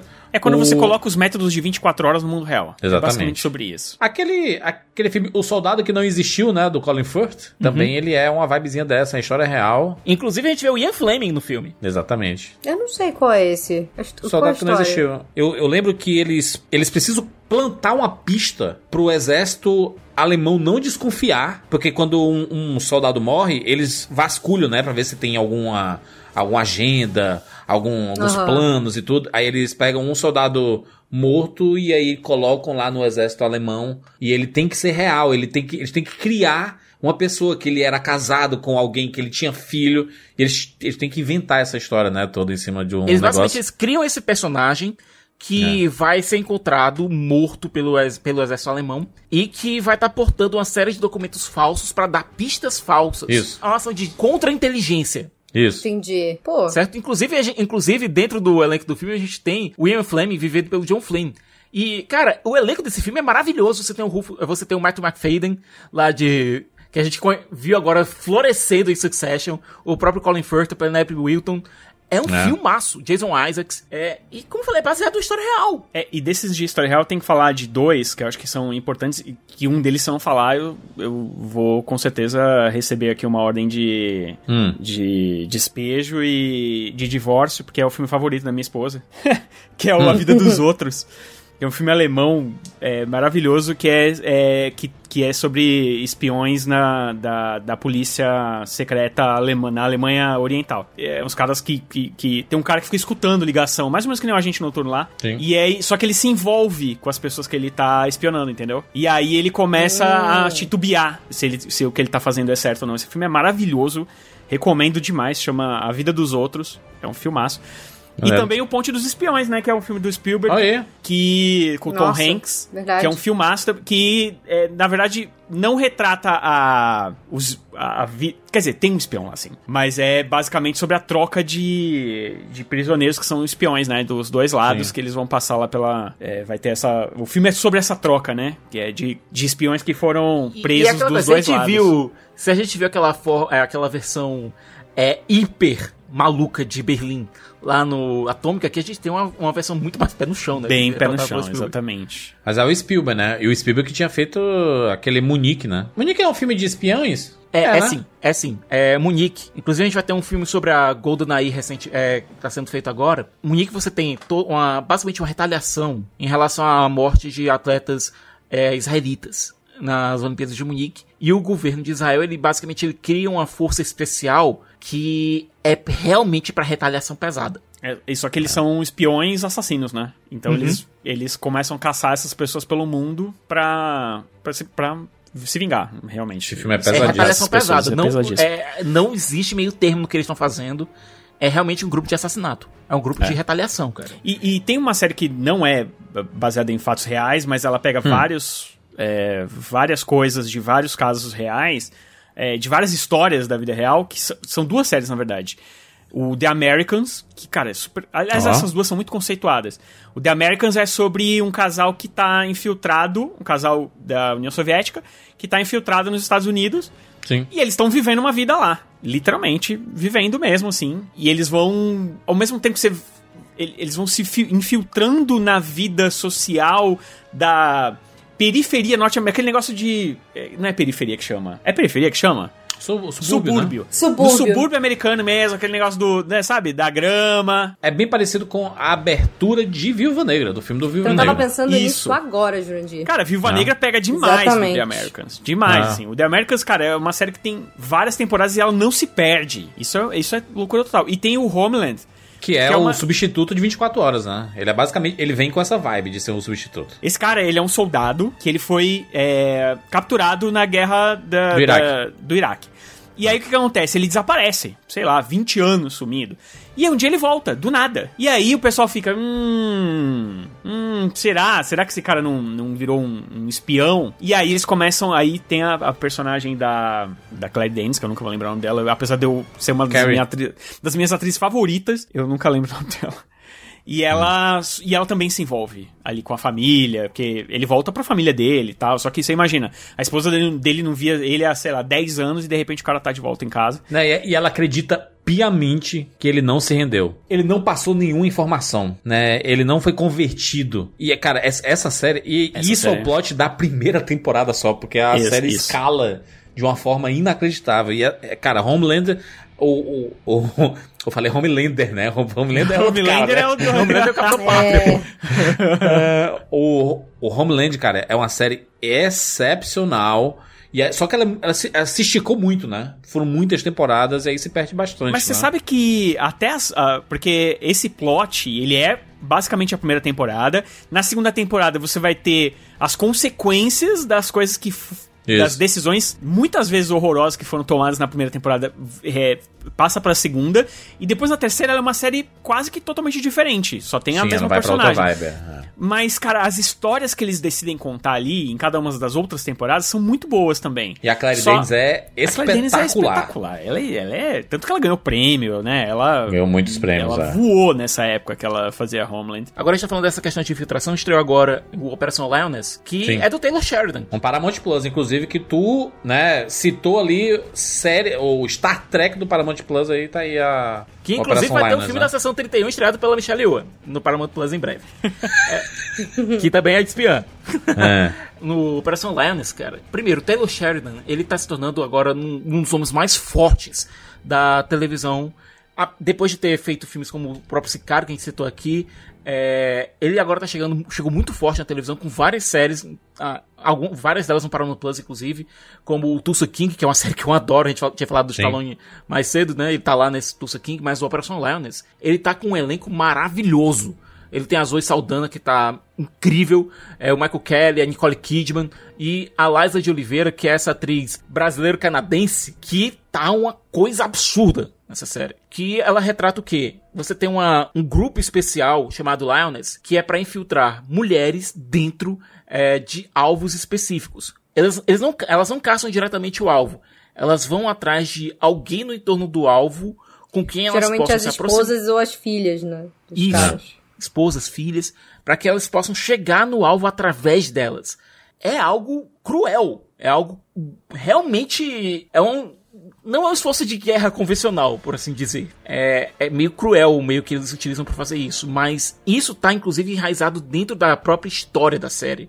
É o fato de que eles estão se utilizando de é, desse, desse subterfúgio tão tão brutal para cumprir seus objetivos. A própria personagem da Liza de Oliveira, a Cruz, cara, ela vem de um, de um background de abuso, de sofrimento. Eles se utilizam disso, o, ex- é, o exército, quando ela, ela se alista, eles se utilizam desse background dela pra dizer, olha, você pode utilizar essa dor que você tem pra ser algo maior. E a personagem da Zoe Saldana, ela tinha acabado de perder um operativo e precisa de um operativo novo. Sim. Então, a Cruz é escolhida pra ser esse novo operativo da, da Operação Lioness. É, e a no personagem, meio do- e a personagem da Zoe Saldanha, que é a, a chefe da equipe lá, ela, ela, ela não é. Ela, ela tem apego com essas. Com essas agentes infiltradas que ela, que ela vai Ela tem adquirindo no cuidado caminho, com né? a Porque- vida, né, da, E, e das é mó- mulheres. e é muito complicado isso, né? Porque, cara, ela, tá, ela coloca essas mulheres em missões que são basicamente quase missões suicidas, Suicidas. assim, né? A primeira Porque cena da série é uma coisa é, é muito pesado. É pesado mesmo. forte É, de revirar o estômago mesmo. e muito bem produzida. É isso que me dá, me dá um nó Uhum. na cabeça, sabe? No começo da série. Que é uma, é uma introdução.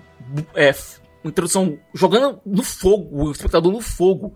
Literalmente pra ver como é o dia a dia é, dessa operação, desse, desse grupo especial. E a- mas a produção é tão bem feita. É, a direção desse, desse primeiro episódio, do piloto e do segundo episódio, é do John Hillcoat, que é um cara que tem no, no currículo filmes que lidam com esse tipo de brutalidade. O A Estrada, que a gente já falou várias vezes aqui no Rapadura Cast, é, Rapadura Cast é dele. Ou seja, É. o John Ricote é aquele que fez algum. um- se eu não me engano, um curta-metragem do Red Dead Redemption, do jogo. É, ele, ele, ele pegou trechos do jogo Red, Red Dead Redemption, ele editou e ele fez. Acho que é ele mesmo. É o diretor de A Estrada, né? Ele é o diretor da estrada. Isso.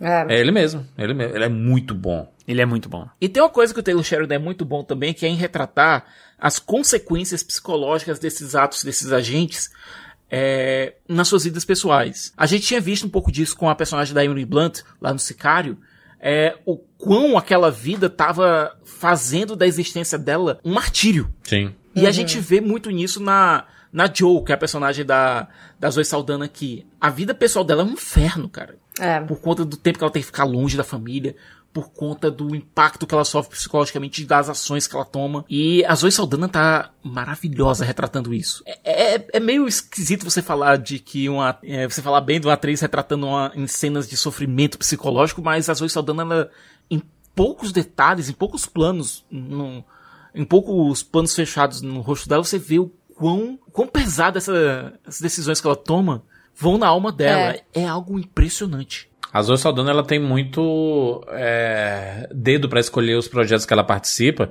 E, tipo assim, em cultura pop, talvez seja uma das atrizes que mais soube escolher projetos nos últimos 15 anos aí, sabe?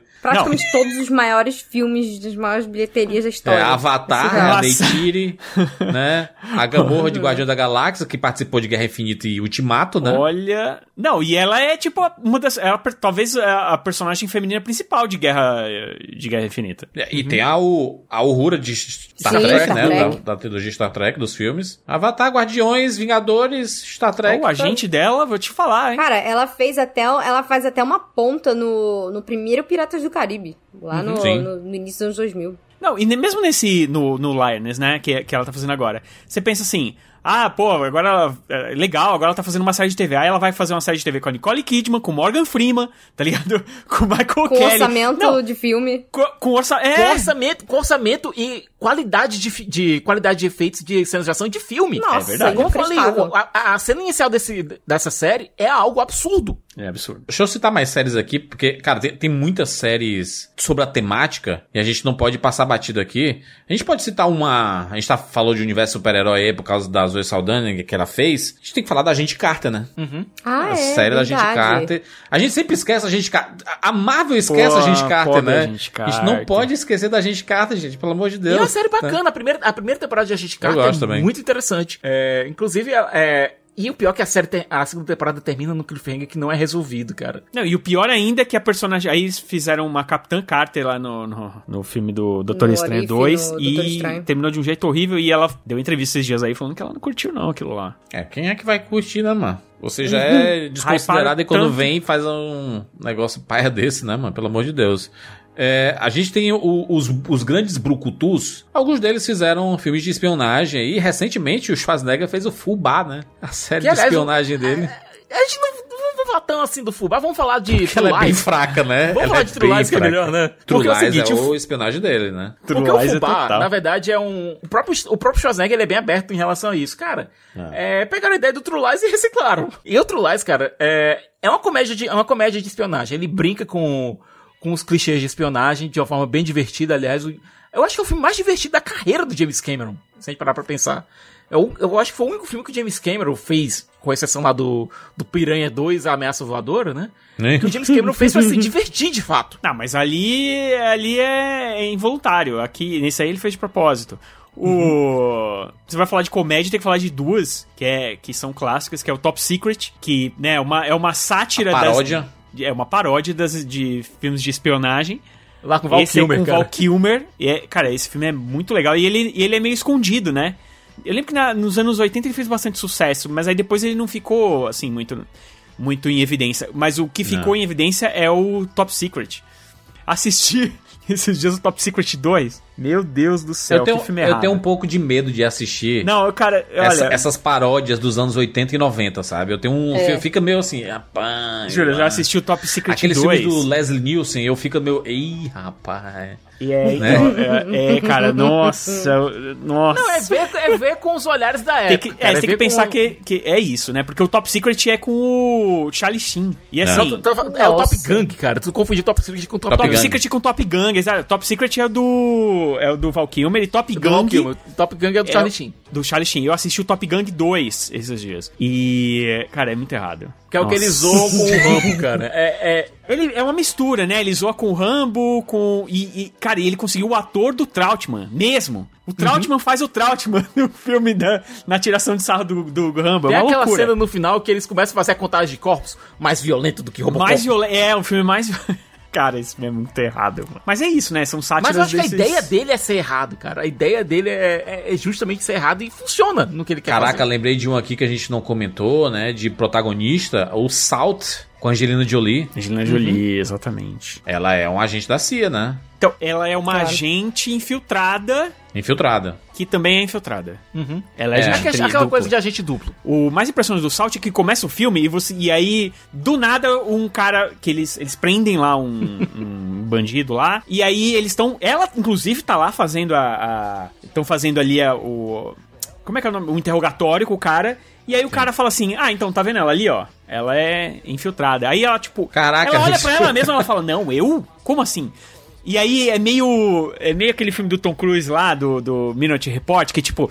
Vem É. a bola e aí ele é o assassino e fala: Peraí, como assim? É, nesse salto e você fica meio torcendo por ela. E aí depois você vai descobrir que ela é mesmo, cara.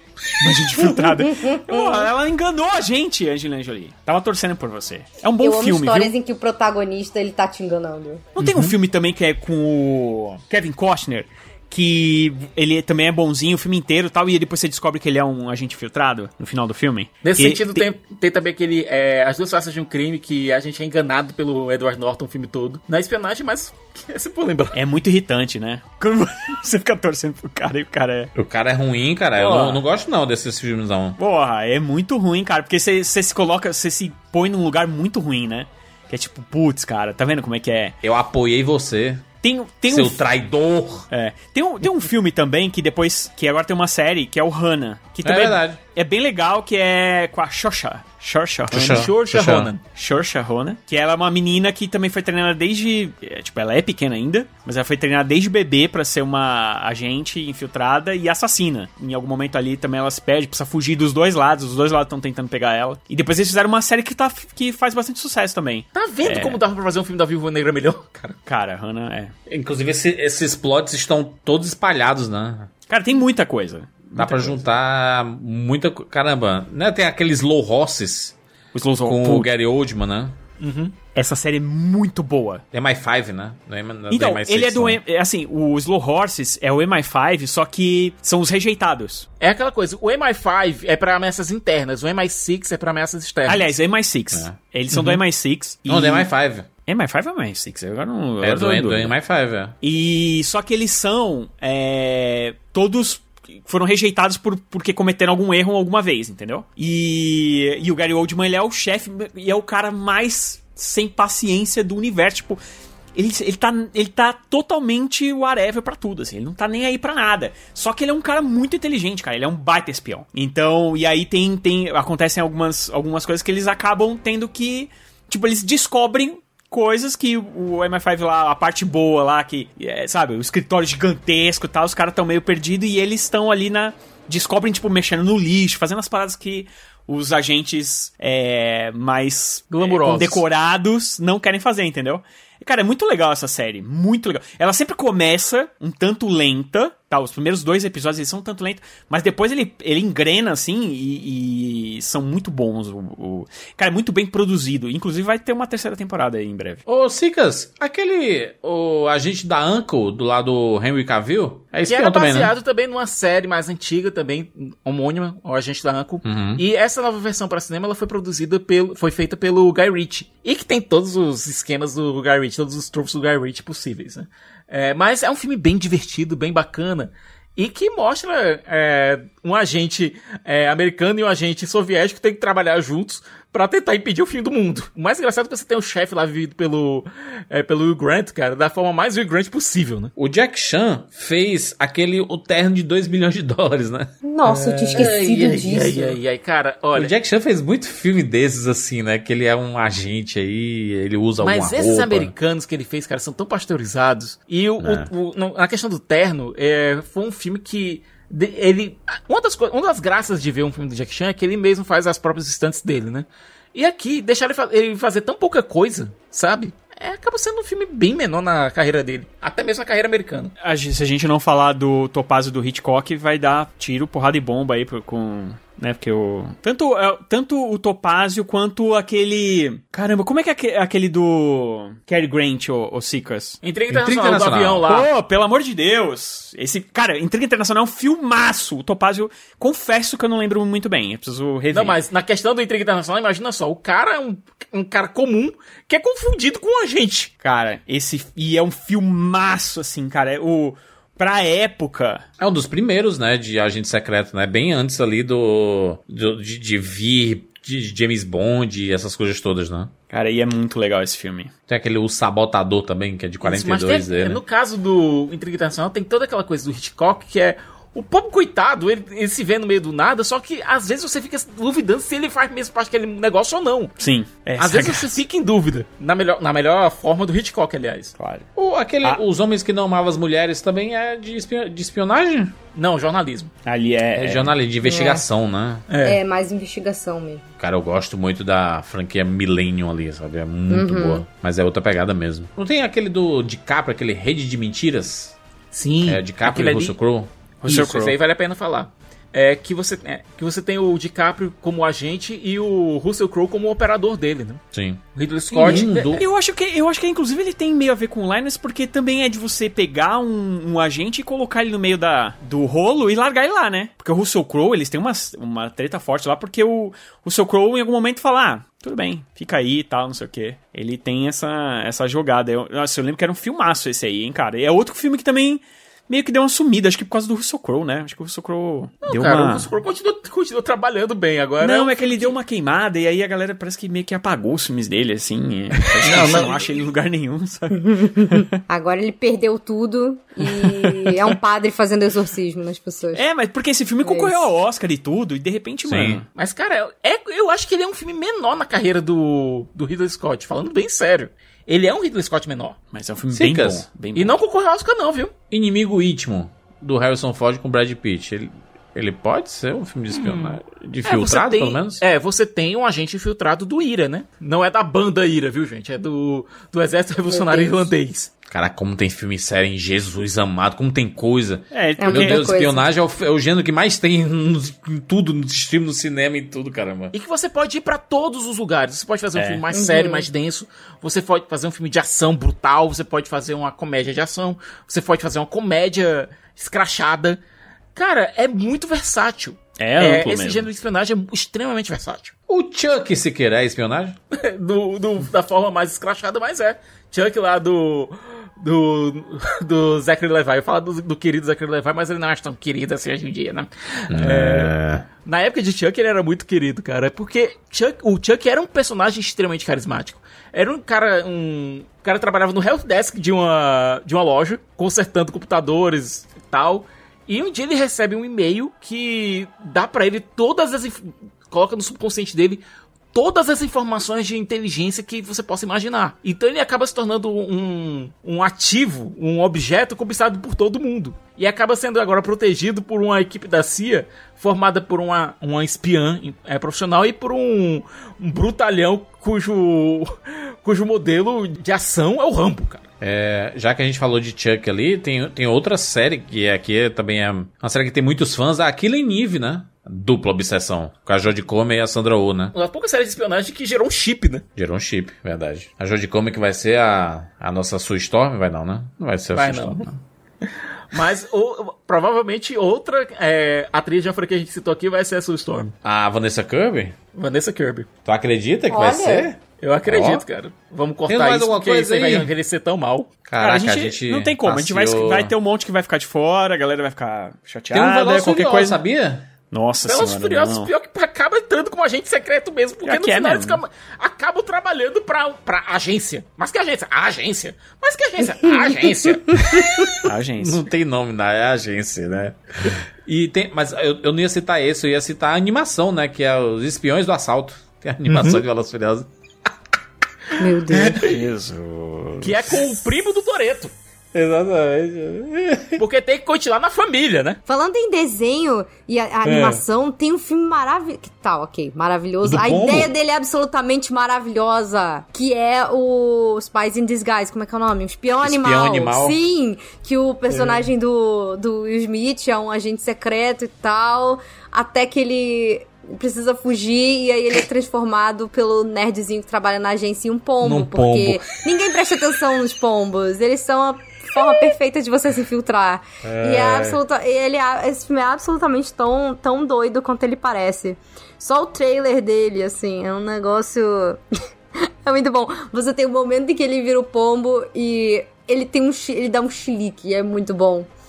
Esse filme, ele, ele acaba sendo muito divertido e ele tem uma mensagem bonitinha também. Eu achei que ele ia ser mais a galhofa mesmo, mas ele é uma gracinha. Foi o último filme aí da Blue Sky Studios, antes da Disney fechar a Blue Sky, né? E é uma gracinha esse filme. É uma gracinha. Sabe uma franquia também que a gente não falou? As Panteras. Nossa! As Panteras. Caraca, cara. Pra você ver, né? Mas olha a quantidade de coisa que a gente falou. Cara, é muita, muita coisa. Não coisa. vai acabar nunca, é sério. Deus do céu. Podcast finita, né? Vamos pedir pra galera o seguinte: se faltou Ah. algum, apontem pra gente lá nos comentários. Por e se favor. vocês querem que a gente expanda alguma franquia, avise pra gente nos comentários É também. mesmo. Porque se você pegar um ator ou uma atriz que tem pelo menos mais de 40 anos, ele com certeza já fez algum filme, alguma série de espionagem. Com certeza. Eu, eu, eu Pois é. acho que ele é o gênero. Todo mundo faz alguma coisa. Em algum momento da carreira. Em algum momento da carreira ele fez alguma coisa é, do gênero espionagem. E que an- antigamente, se você pensar. Era a comédia romântica, né? Sempre tinha aquela parada da quebra, né? Um ator grande de ação faz uma pequena comédia romântica pra quebrar a imagem que se tem desse ator de ação, né? É, é, hoje em dia, como fazem muito poucas é, é, comédias românticas, né? Eu acho que o gênero espionagem é o gênero mais. Sim, é, no cinema. Porque as- a comédia romântica ela se transformou mais em séries, né? É. Bas- basicamente foi ou pro streaming a comédia direto pra romântica. streaming, exatamente. Ou, ou Ah. série ou filme de streaming. O que é uma pena, porque é tão gostosinho, né? Você pegar É que um se tornou muito tarde, caro lançar filme pra cinema, né? E aí tu vai no cinema, vê aquela comédiazinha básica lá com a Julia Roberts da vida. Ah. Saudade. Eu acho que eles têm tanto tanta ideia de que o filme pra ser lançado no, no cinema ele tem que ter a garantia de que ele vai render bilheteria, né? E não são muitas comédias românticas que funcionam em Uhum. É bilheteria, ro- né? comédia romântica geralmente é um filme já de médio a baixo orçamento, né? E como hoje em dia Ah. a gente tá nessa corrida pelo bilhão, Sim. Dá pra entender porque que pararam de fazer, mas é uma pena, porque era uma das coisas que eu mais gostava de, tipo, ir no cinema com as minhas amigas, com a minha família, com minha mãe, enfim. Uma pena que não tenha mais tanto. Então aí, fechamos aí? Cara, ficou muita Fechamos. coisa de fora. Eu, eu toda vez que eu olho assim, eu vejo uns 50 filmes novos aqui. Não, é. Cara, a gente foi de Hitchcock até Taylor Sheridan, bicho. E antes de terminar esse podcast, nós temos aqui que agradecer o pessoal do Paramount Plus, que trouxe pra vocês e pra gente mais um episódio especial, hein? A gente tem que agradecer demais mesmo, viu? Porque eu sei que vai parecer repetitivo, mas é sempre bom a gente frisar e enaltecer empresas como o Paramount Plus, que é um serviço de streaming que acredita nos bons criadores de conteúdo e que tem apoiado bastante na produção aqui do nosso material e principalmente sempre com a maior qualidade e liberdade total. Exatamente. Lembrando que a Operação Lioness já estreou no Paramount Plus, exclusivamente no serviço de streaming, e cada semana sai um episódio novo pra deixar a gente ainda mais aflito. A série é muito boa, gente. É isso aí. Assina o Paramount Plus agora e aproveite os 7 dias grátis que vocês não vão se arrepender. Boa. Você pode deixar seu comentário, sabe aonde? Lá no Spotify. Se você estiver escutando aí, tem um espaço pra você deixar o seu comentário. Você dizer, ah, porra, vocês não falaram da- desse filme. E sabe o que é curioso? É que vai chegar alguém e vai dizer assim, vocês não falaram desse, e a gente falou. Só que foi Aí tão não vale. rápido, porque a gente falou junto com 52 filmes A gente só ao mencionou. mesmo tempo, né? Meio que passa batida assim, mas fica aí a dica, né? Coloca aí a sua recomendação, os, me- os melhores filmes e séries de espionagem.